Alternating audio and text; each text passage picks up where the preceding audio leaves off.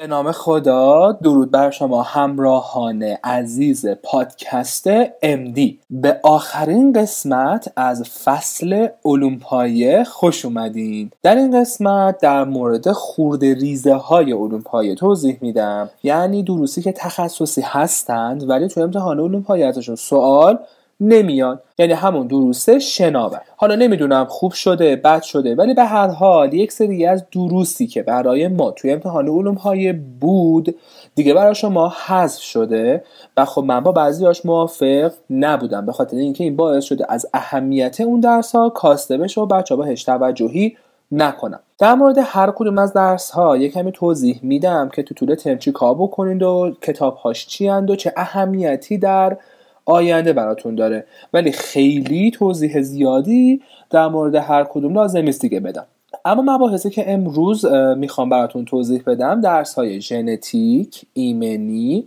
روانشناسی، پاتولوژی عمومی، تغذیه و اصول اولیه فارماکولوژیه. درس های دیگه مثل مثلا فیزیک، پزشکی و نمی‌دونم این چیزها رو دیگه روش بحثی نمی‌کنم. اما بریم سراغ ژنتیک.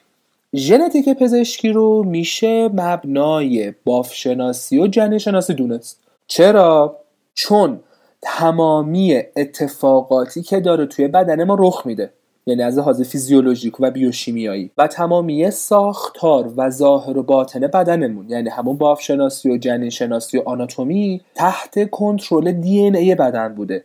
وقتی که به این دی ای ما بررسی می‌کنیم و رجوع می‌کنیم به چیزهای خیلی جالبی می‌تونیم دست پیدا کنیم که تا حالا که خیلی چیزها رو دسترسی پیدا کردن ولی خیلی چیزا هم هنوز نادانسته باقی مونده.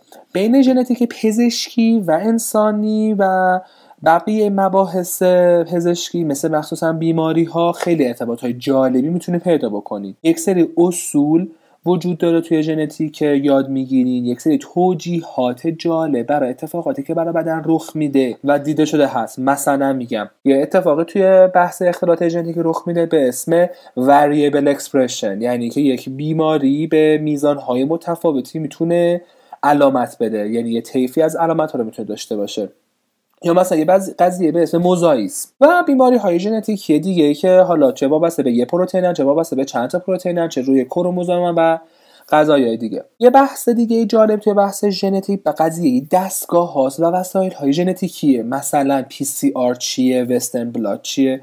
و چیزهای دیگه. و اینکه چطوری کار می‌کنن چطوری اینا اختراع شدن. خیلی جالبه که آدم به اینا فکر بکنه. خیلی از مخترعین و خیلی از ایده های پشت بیماری های ژنتیکی رو پزشکا دادن. اینو بدونیم که حالا من در آینده که سراغ آدم های معروف و تاثیرگذار توی پزشکی میرم به این موارد اشاره خواهم کرد. ولی اینو بدونین که ژنتیک یک حوزه هایی که خیلی توش نوبل داده شده اختراع توش ثبت شده و غیره. من خودم بحث های ژنتیک رو خیلی دوست داشتم. البته اینکه خودم بدونم نه اینکه اون چیزایی که اساتید درس می‌دادن. و ژنتیک واقعا بیشتر از درس مثل بافت و باکتری و حتی درس های عملی مثل بافت عملی و باکتری عملی یا حتی انگل عملی دوست داشتم. و خاطر اینکه پزشکی الان خیلیش وابسته به ژنتیک شده و داره واقعا ژنتیک میتازونه. از اون طرف هم توی رشته زیست شناسی بیوتکنولوژی داریم و خب چیزایی که روی ژنتیک کار می‌کنن تو پزشکی هم خب خیلی زیاده. برای همین از دنیا عقب نمونین. فقط توی کتاب های خودتون رو نمی‌دونم بالین و اینا نباشه. اما حواستون به چیزای مولکولی و ژنتیک و اینا باشه چون داره توش خیلی پیشرفت صورت می‌گیره. الان تشخیص خیلی از بیماری ها پیش بینی گرفتار شدن به بعضی از بیماری ها و حتی درمان بعضی از بیماری ها بر اساس ژنتیک شده. چه پس نگاه کنین تشخیصش پیش بینی اینکه آقا تو این بیمار رو می‌گیری یا نه و درمان. مثلا gene therapy یکی از راه های درمان با استفاده از ژنتیک و ژن و این چیزاست. برای پیش بینی هم مثلا یکی از کاراشون دیابت بوده. اومدن خیلی از مدل ها رو روی انسان پیاده کردن که ببینن که مثلا می‌تونن پیش بینی بکنن کی به دیابت مبتلا خواهد شد یا نه. و خب خیلی از بیماری ها که تشخیصشون ژنتیکیه و روش هاش مثل FISH. مثلا FISH رو یاد بگیرین که چطوریه و این حرفا. دونستن یک سری از واژه های تخصصی توی ژنتیک خیلی توی درک بهتر مباحث ژنتیک بهتون کمک می‌کنه. درسته که شما فقط یه ترم ژنتیک دارین یک درس دو واحدی اساتید متنوع میان بهتون تدریس می‌کنن حالا با کیفیت های خوب بد. ولی خودتون مشتاق باشین و برین دنبالش به خاطر اینکه خیلی دنیای جالب و بزرگی ژنتیک. حتی مثلا قضیه یه تست های ژنتیک قبل از ازدواج مشاوره قبل از ازدواج که دیگه برای همه اتفاق خواهد افتاد و می‌تونین زودتر بلد باشین و بدونی برای چیه و چی کار می‌کنن. دیگه اینکه قضیه دودمان یا همون شجر نامه که کشیده میشه برای بیماری های مختلف اینا همش مباحثه که توی ژنتیک بحث میشه و اینجاست که شما واقعا یکی از شاهکارهای خداوند باز دوباره می‌تونید بهش پی ببرین. شما توی آناتومی به یه نحو دیگه توی فیزیولوژی به یه نحو دیگه بافشناسی جنین شناسی که چطوری اینا بدن مثلا داره شکل می‌گیره و حالا توی ژنتیک تمامی این اتفاقات بدن تحت کنترل DNA تحت کنترل پروتئین RNA و و و و چیزهای دیگه که توی یک سلول وجود داره. حیفه که آدم اینا رو ندونه و خب حیفه که ایران از یه ژنتیکش خب خیلی یه کمی نسبت سایر کشور دیگه عقبه و خیلی experimental داره کار می‌کنه. کاراشو به سمت بالین پیش نبرده. متخصصین ژنتیک داریم ولی خب خیلی خفن کار نمی‌کنم متاسفانه. امیدوارم که شما جزو افرادی باشین که روی زمینه ژنتیک بتونید خیلی خوب کار بکنید یکی از جایی که خیلی ژنتیک می‌تونه روش کار داشته باشه بحث سرطان هاست. اما از این قضایی که در رابطه با جذابیت ها و کاربردهای ژنتیک رو بگذاریم بریم سراغ کتاب. کتاب رفرنس ژنتیک امری هستش. کتاب امری مال انگلستانه. من خودم به شخصه نه تکس اصلی انگلیسیش خوشم اومد نه کتاب ترجمه شده فارسیش. اصلا کتاب خوبی نیست. و نه خوب طبقه بندی شده نه خوب متنش نوشته شده. کلا خیلی چیز در هم برهمیه.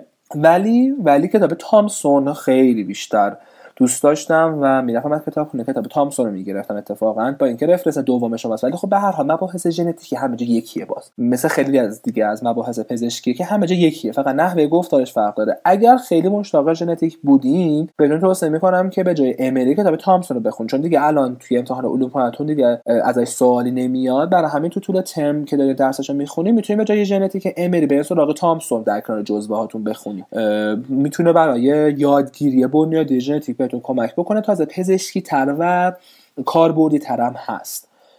ولی خب حالا نیز بچه ها خیلی از ژنتیک خوششون نمیاد. آخرش همون جز بدن به زور می‌خونم و هم همون خود جزومون رو خوندیم. ولی خب اساس ژنتیک معلوم نیست از کجا سوال میده. برای همه دقت بکنین که جز برای بخونین کتاب بخونین یه وقت عقب نمونین ازش ولی برای ارتقای دانش خودتون حتما حتما اصول اولیه ژنتیک. ترمینولوژی ژنتیک اینکه دنیا داره به چه سمتی میره ما کجاییم بقیه کجا ما چیا داریم چه امکاناتی داریم اونا چیا دارن؟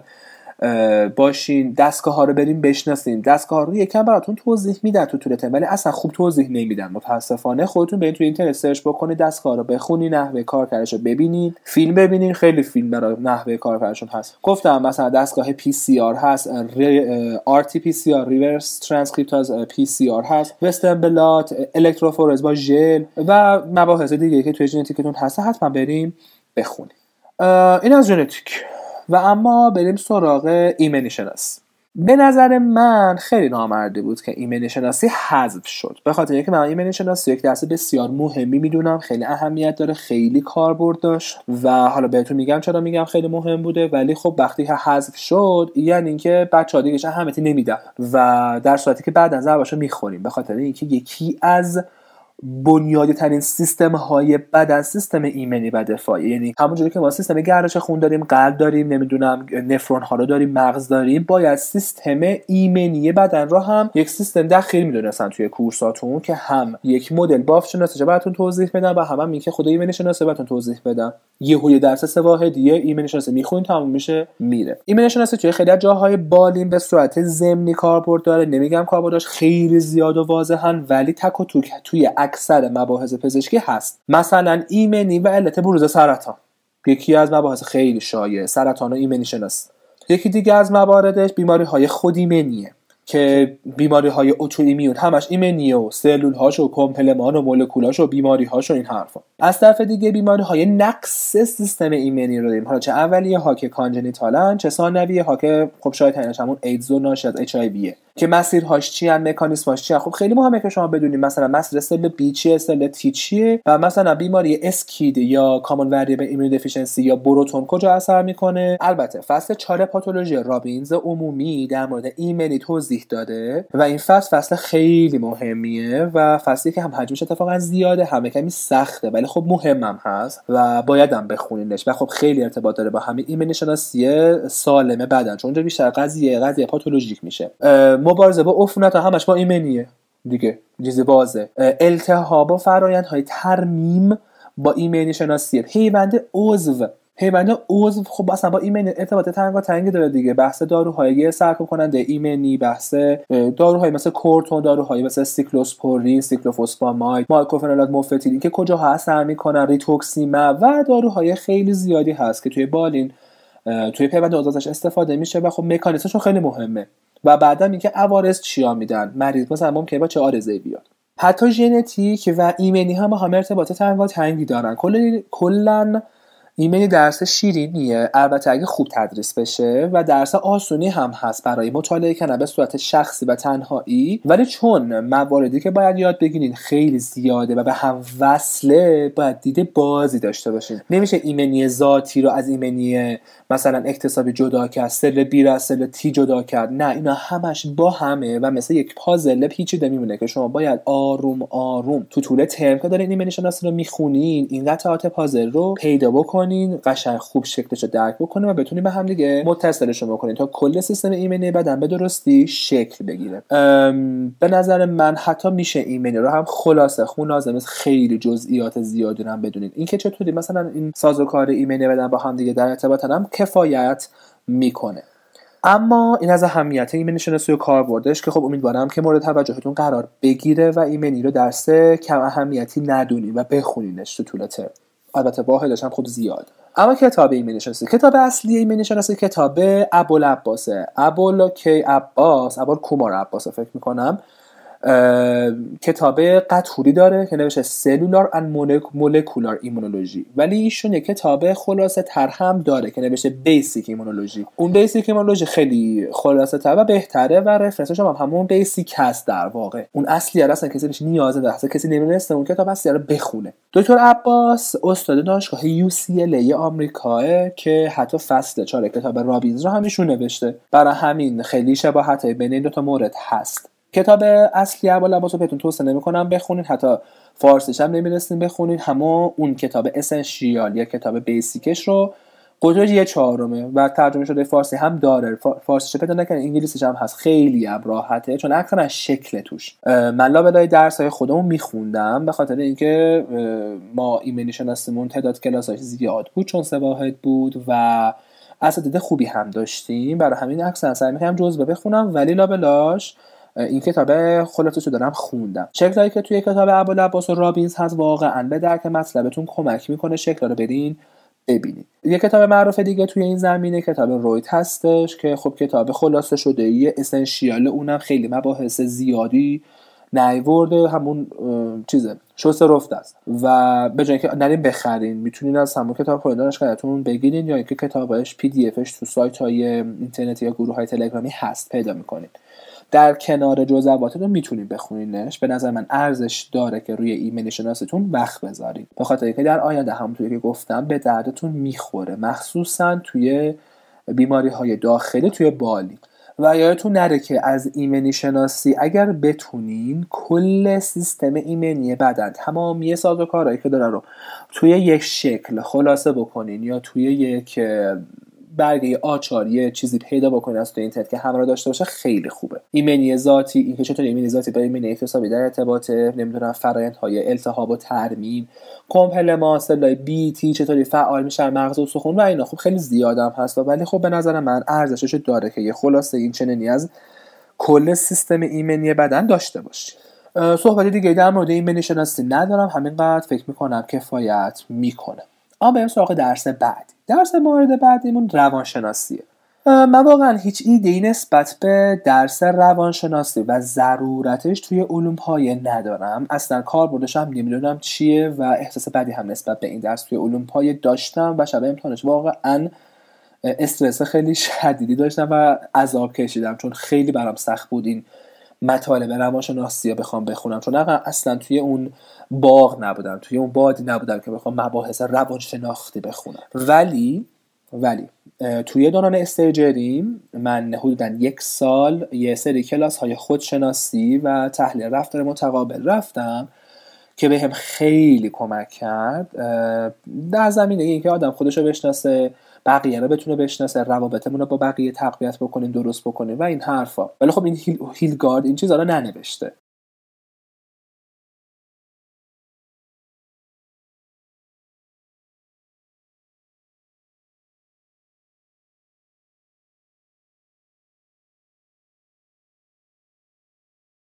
به نظر من می‌تونستن روانشناسی در کنار روان پزشکی توی بالین تدریس بشه یا حتی بر بچه یه سری کلاس های خودشناسی بزنن خیلی کاربردش بیشتر بود.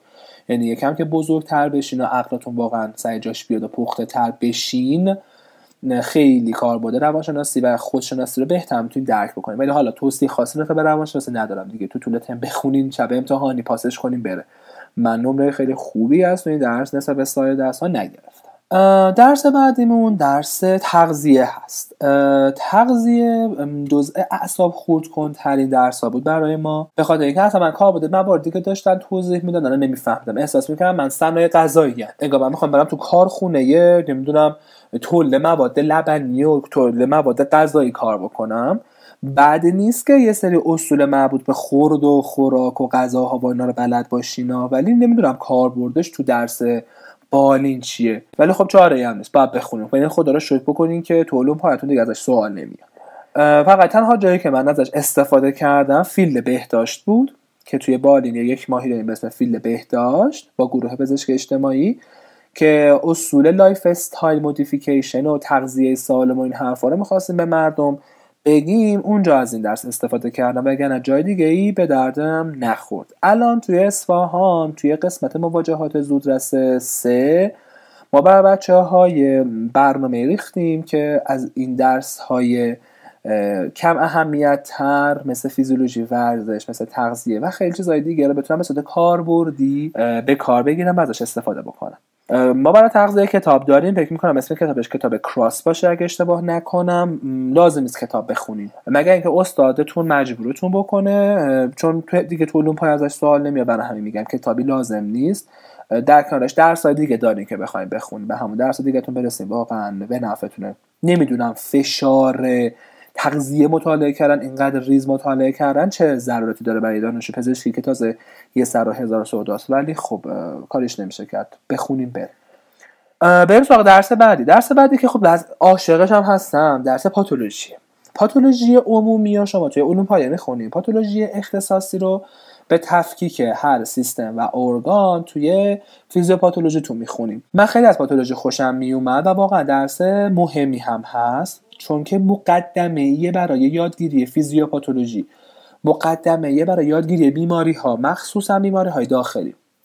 و خب تنها کتابی هم که برای پاتولوژی من خوندم رابینزه. به خاطر اینکه واقعا رابینز کتابی شاهکاره و یکی از نویسنده های رابینز اگه دقت بکنین دکتر آستر هست. این دکتر آستر استاد دانشگاه هاروارده. برای همین این کتاب کتاب کم چیزی نیست. بخونید. و واقع اصول بیماریزایی خیلی از مواردی که توی بالین قرار باش آشنا بشینه توی پاتولوژی می‌خونین و به درتون می‌خوره. به نظر من در حق پاتولوژی اچاف شد که از دروس علوم های حذف شد به خاطر اینکه به نظر من جزء مباحث اصلی علوم پای محسوب میشه. ولی خب چه میشه کرد توصیه می‌کنم برای پاتولوژی عمومیتون حالا اختصاصی هم توی قسمت فیزیوپاتولوژی توضیح دادم ولی برای پاتولوژی عمومیتون حتما حتما کتاب رامیسو بدین بخرین و بخونین. هم بخرین هم بخونین. من خیلی از جاها گفتم کتاب این از کتاب خونه بگیرین به خاطر اینکه لازم نیست حتما کتاب داشته باشین. فقط یه دور بخونین کافیه. ولی رابین جزء چیزایی که براتون میمونه و برین بخرینش. ولی نذارین تو تاقچه خاک بخوره. لطفا بخونینش. اساتید پاتولوژی اساتید خیلی خوبی هستن. اساتید بالینه و از روی کتاب درس میدن. اساتیدشون چون که به کتاب وابسته هستن از روی کتاب خیلی توضیح میدن. ولی خب شما اصلا به این موضوع اهمیت ندید که تو علوم نیست. به هر حال شما پاتولوژی داریم و باید بخونید و به نظر من کتاب براش حتما مطالعه بکنین چون ارزشش داره رابینز که یه دور حداقل بخونینش. و من واقعا خوشحالم که رابین رو دارم و خوندم و الانم که توی بالین هستم و بعضی وقتا می‌خوام یه سری مباحث بالین مخصوص داخلی رو بخونم خیلی بهش مراجعه می‌کنم واقعا. به خاطر اینکه رابینز همه چی داره. یعنی هم فیزیولوژی داره هم فیزیوپاتولوژی داره هم خود پاتولوژی رو داره هم تشخیص و درمان. علائم بیماری رو گفته همه چی رو گفته و کتاب خیلی جامعیه. برای همه یکم حجمش هم زیاده ولی مهم نیست. کتاب خیلی خوبیه. اینم از پاتولوژی. امیدوارم که اهمیت پاتولوژی رو درک کرده باشیم و بخونیمش حتما. و اما در نهایت بریم سراغ درس فارماکولوژی. درس فارماکولوژی که قراره توی علوم های به شما تدریس بشه. اصول اولیه فارماکولوژیه. در واقع فارماکولوژی رو ما از فیزیوپاتولوژی شروع کردیم ولی فیزیوپاتولوژی بعد از امتحان علوم های یه دونه کورس داشت به اسم کورس مقدمات. توی اون کورس مقدمات برای ما اپیدمیولوژی گذاشته بودن یه چندین تا جلسه. یا حالا من فارماکولوژی. چند تا جلسه های اول فارماکولوژی درباره اصول اولیه فارماکولوژی بود. یعنی مباحث فارماکوکینتیک و فارماکودینامیک و یه سر اصول دیگه. که خب کاربرد داره دیگه به هر حال. باید بلد باشه. اما خب کاربردش خیلی زیاد نیست. بعدا توی فیزیوپاتولوژی ادامه اون فارماکولوژی ها رو قراره بخونی. یعنی اینکه آقا توی فیزیوپاتولوژی قلب داروهای قلب. ریه داروهای ریه. خون داروهای مربوط به خون. این شکلی قرار جلو بره. ولی خب مقدماتش رو مجبوری که توی علوم پای بخونیم. به نظر منم ارزش داره همینجا بخونیم. به خاطر اینکه خیلی سخت نیست و خیلی کاربردی هم نیست. بخونین تموم بشه بره. ولی ما توی فارماکولوژیمون چند تا تفاوت با سایر دانشگاه ها که می‌تونم بگم هست. یکی اینکه تقسیم بندی شده تدریس شد. خیلی از دانشگاه فارماکولوژی یه خوبه بچه ها ارائه میدن. خب خیلی بده.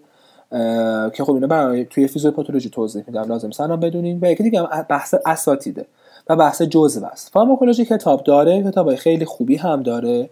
ولی جزء هم کفایت می‌کنه به خاطر اینکه بستگی داره جزء به استاد و استادم بستگی داره به اون دانشگاهی که هستین و اینکه چقدر اون استاد سواد داره. ما توی اصفهان برای فارماکولوژیمون در کل حدودا 5 6 تا حتی 7 تا استاد اومدن. از بین همه اینا دو تا استاد داشتیم که انشالله زنده هم باشن خیلی عالی بودن. خیلی عالی کلاس رو خیلی خوب داریدن هم شوخ توش داشت هم خوب درس می‌دادن. هم مباحث کامل می‌گفتن کاربردها رو می‌گفتن دوز داروها رو می‌گفتن نسخه نویسی یادمون دادن و عوارضا رو خیلی خوب گفتن یه شست رفته. و همه بچه ها باشون حال کردن در آن واحد. امیدوارم که توی سایر دانشگاه ها و برای شما هم از این اساتید وجود داشته باشه که از جزواتشون استفاده کنید یعنی من خودم می‌رفتم جزبه این استاد با کتاب مقایسه می‌کردم مو نمی‌زد. تازه جزء من خیلی بهتر بود و واقعا عاشقش بودم که جزء خودم بخونم و هنوزم نگرش داشتم. ولی نگران نباشین اگه استاد شما این مدل آدمی نیست یا جزوه جزوه خوبی ندارین برای فارماکولوژی کتاب کاتسونگن ترور رفرنس اصلیتونه اما کاتسونگن ترور خلاصه شده نه کاتسونگن ترور اصلی که دو جلده. مال شما یه جلد خلاصه شده کاتسونگن ترور هست که می‌تونید بخونید یه کتاب خفن دیگه برای فارماکولوژی کتاب گلدمن گیلمنه این هم کتاب مخصوص فارماکولوژی است به درد شما نمی‌خوره. ولی فارماکولوژی هم جزء مباحثیه که همه جا یکسانه برای همین می‌تونین از کتاب استفاده بکنین کامل می‌تونین از جزوهتون استفاده بکنین می‌تونین از جزوه تکمیل شده با کتاب استفاده بکنین می‌تونین حتی حتی توی اینترنت سرچ بکنین و جزوات سایر اساتیدی که توی سایر دانشگاه تدریس شده رو گیر بیارین. یا اگر دوستی دارین که ما یه دانشگاه دیگه جزوه اونا رو گیر بیارین. خیلی خوب میشه. و یک کتاب دیگه هم اینجا هست که بعدا توی فیزیوپاتولوژی باهاش کار داریم و من توصیه می‌کنم بچه که اون کتاب نگاه بکنن. ولی الان برای یه مقدمات هم بهتون میگم که ببینید کتابم ببینید کتاب فارماکولوژی لیپین کات هستش. لیپین کات یک سری مجموعه داره که بهش میگه illustrated ریویو ها مجموعه illustrated هاش تصاویر خیلی خوبی داره و این تصاویر خیلی بهتون کمک می‌کنه که درک کنین مباحث شاید فکر کنید که واه مگه فارماکولوژی تصویر می‌خواد؟ بله تصویر می‌خواد. این کتاب اینقدر خوب تصویر کشیده که خوب می‌تونید مباحث فارماکولوژی رو باش یاد بگیرید ولی بیشتر به درد مباحث بالین فارماکولوژی می‌خوره. یعنی اینکه عوارض دارو چی و این حرفا. ولی تو همون مقدمات فارماکولوژی که قرار کینتیک و دینامیک و نمی‌دونم چیزای مقدماتی دیگه رو یاد بگیرین باز به این کتاب یه سر بزنی لازم نیست کتابو بدیم بخریم PDF ش هست ترجمه شده هم هست. کتاب خونتون احتمالا باید داشته باشه. نبود تو همین کانال تلگرامی بگردی PDF ش می‌تونید پیدا بکنید. در نهایت توصیه می‌کنم که به کتاب حتما رجوع بکنین. کتاب دیگه وقتی وارد بالین داریم میشیم باید دیگه وابسته به کتاب بشیم دیگه جزوه فایده نداره و براتون کارساز نیست و باید کمی بتونین خود کفاشین خودتون بخونین خودتون مطالعه بکنین. چون دانشجو هستین دیگه. من قبلا هم صد بار گفتم. و در نهایت از خوبی هایی که فارماکولوژی داره. اینه که وابسته به فیزیکه وابسته به شیمیه وابسته به فیزیولوژی و بیوشیمیه که خوندین برای همین به کمی باید ذهنتون رو به کار بندازین. باید یه کمی خوب درس بخونید با کیفیت درس بخونید که من باید بفهمی همجوری سرسری از روش رد نشین. و خوبش بینه که چون مفهومیه و وابسته به فیزیولوژی و بیوشیمی و ایناست اگر یه دور خوندین و فهمیدین دیگه برای بقیه دورتون کافیه. استرسش دیگه لازم نیست داشته باشه یه دور دوره کنه یادتون میاد. البته خب توی امتحان اون پایتون که سوالی ازش نمیاد. فکر می‌کنم که در مورد تمامی درس های علوم های دیگه توضیح دادم. دیگه با این قسمت سفره علوم های جمع شد. قسمت اول در رابطه با آناتومی توضیح دادم به صورت خیلی مفصل و کامل و جامع. بعدش رفتیم سراغ فیزیولوژی بعد بیوشیمی بعد میکروب شناسی و بعد باف شناسی و جنین شناسی که اینا شدن درسایی که توی علوم های ازش سوال میاد. البته در کنارش زبان معارف و بهداشت اپیدمی هم هست که من دیگه در مورد این درس ها توضیحی نمیدم. بعدا توی قسمت جداگونه که در مورد امتحان علوم پایه دارم, دارم توضیح میدم این سه تا درس باقی مونده هم توضیح میدم که باید چی کار بکنیم. اما توی این قسمت که در مورد سایر دروس علوم پایه توضیح دادم امیدوارم که اهمیت این دروس شناور و اینایی که از امتحان علوم پاتون حذف شد رو بدونین به خاطر اینکه اینا اتفاقا یه سری های خاصی در بالی دارن که بعدا به دردتون می‌خوره. امیدوارم که دوران خوبی رو توی علوم های داشته باشید و امیدوارم که امتحان علوم های خوبی رو هم بدین. مرسی که با من در پادکست MD همراه بودین و همراه هستین. توی مجموعه بعدی یعنی توی سیزن بعدی میرم سراغ مقطع بعدی و سراغ جزئیات سایر مقاطع. لابلای کارها مباحث متفرقه دیگه رو هم بحث خواهم کرد. و اما در نهایت دوست دارم که بحث امروزمون رو با این جمله زیبا به پایان ببرم. میگه که اینا بدونیم. سخت کار کردن لزوما موفقیت رو تضمین نمی‌کنه. اما هیچ موفقیتی هم بدون سخت کار کردن به دست نمیاد. پس چی شد؟ اینا بدونید. سخت کار کردن لزوما موفقیت رو تضمین نمی‌کنه. چرا؟ به خاطر اینکه بعد هوشمندانه هم کار بکنی بعد درست کار بکنی و یه سری پارامترهای دیگه. اما هیچ موفقیتی هم بدون سخت کار کردن به دست نمیاد.